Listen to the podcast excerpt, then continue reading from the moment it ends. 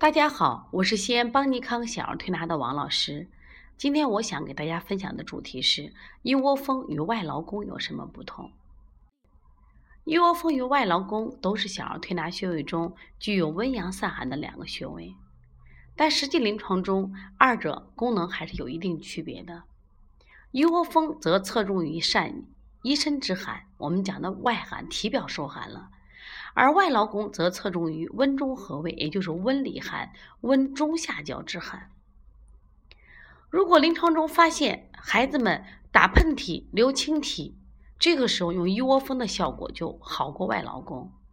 如果这个孩子呢，除了有打喷嚏、流清涕，而且还发烧，但发烧无汗，那么这个时候用一窝蜂再配合清天河水，治疗风寒感冒引起的发烧。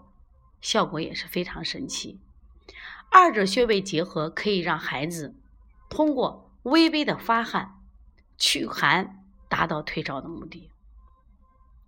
如果是孩子误食冷饮或者风寒入里导致的腹痛、腹泻，或者是高烧的时候浑身怕冷，这个时候呢，用外劳宫的效果就好过一窝蜂。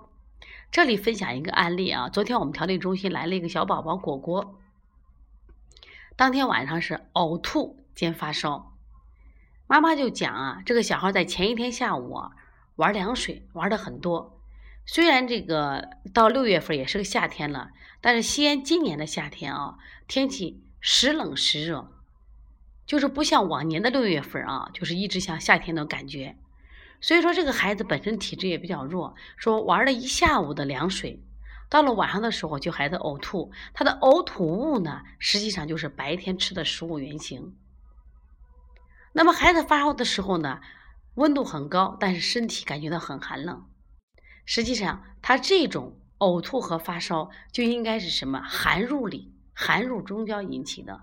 所以说，我们在推拿的时候就用外劳宫。另外，再分享一个案例，是今天我们来的小嘟嘟。嘟嘟的妈妈呢，是我妈妈班的一个学员，推拿手法特别好，而且呢，妈妈经常给她的闺蜜去推，但是她给自己的孩子也推不了烧。那实际上这个孩子呢，前两天的发烧，妈妈按积食处理，那么积食退了，但是到第二天又烧起来。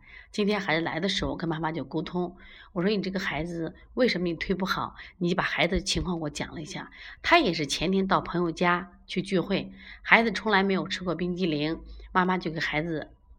吃了冰激凌了，当天晚上就发烧。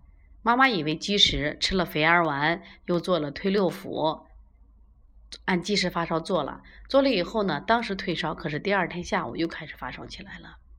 我说，实际上你这种情况啊，孩子吃了冰激凌冷饮，另外发烧的时候，这个会感觉到寒冷，甚至有腹痛的感觉，这是中焦受寒了。那么你应该用外劳宫来驱寒，用外劳宫的时候再加上一窝蜂，效果会更好。所以说呢，如果这个孩子是表寒重，你是一窝蜂加外劳中；如果这个孩子里寒重，用外劳宫加一窝蜂。说一窝蜂和外劳宫虽然都是温阳散寒的功效，如果我们合理使用，它的效果就会更加的有效。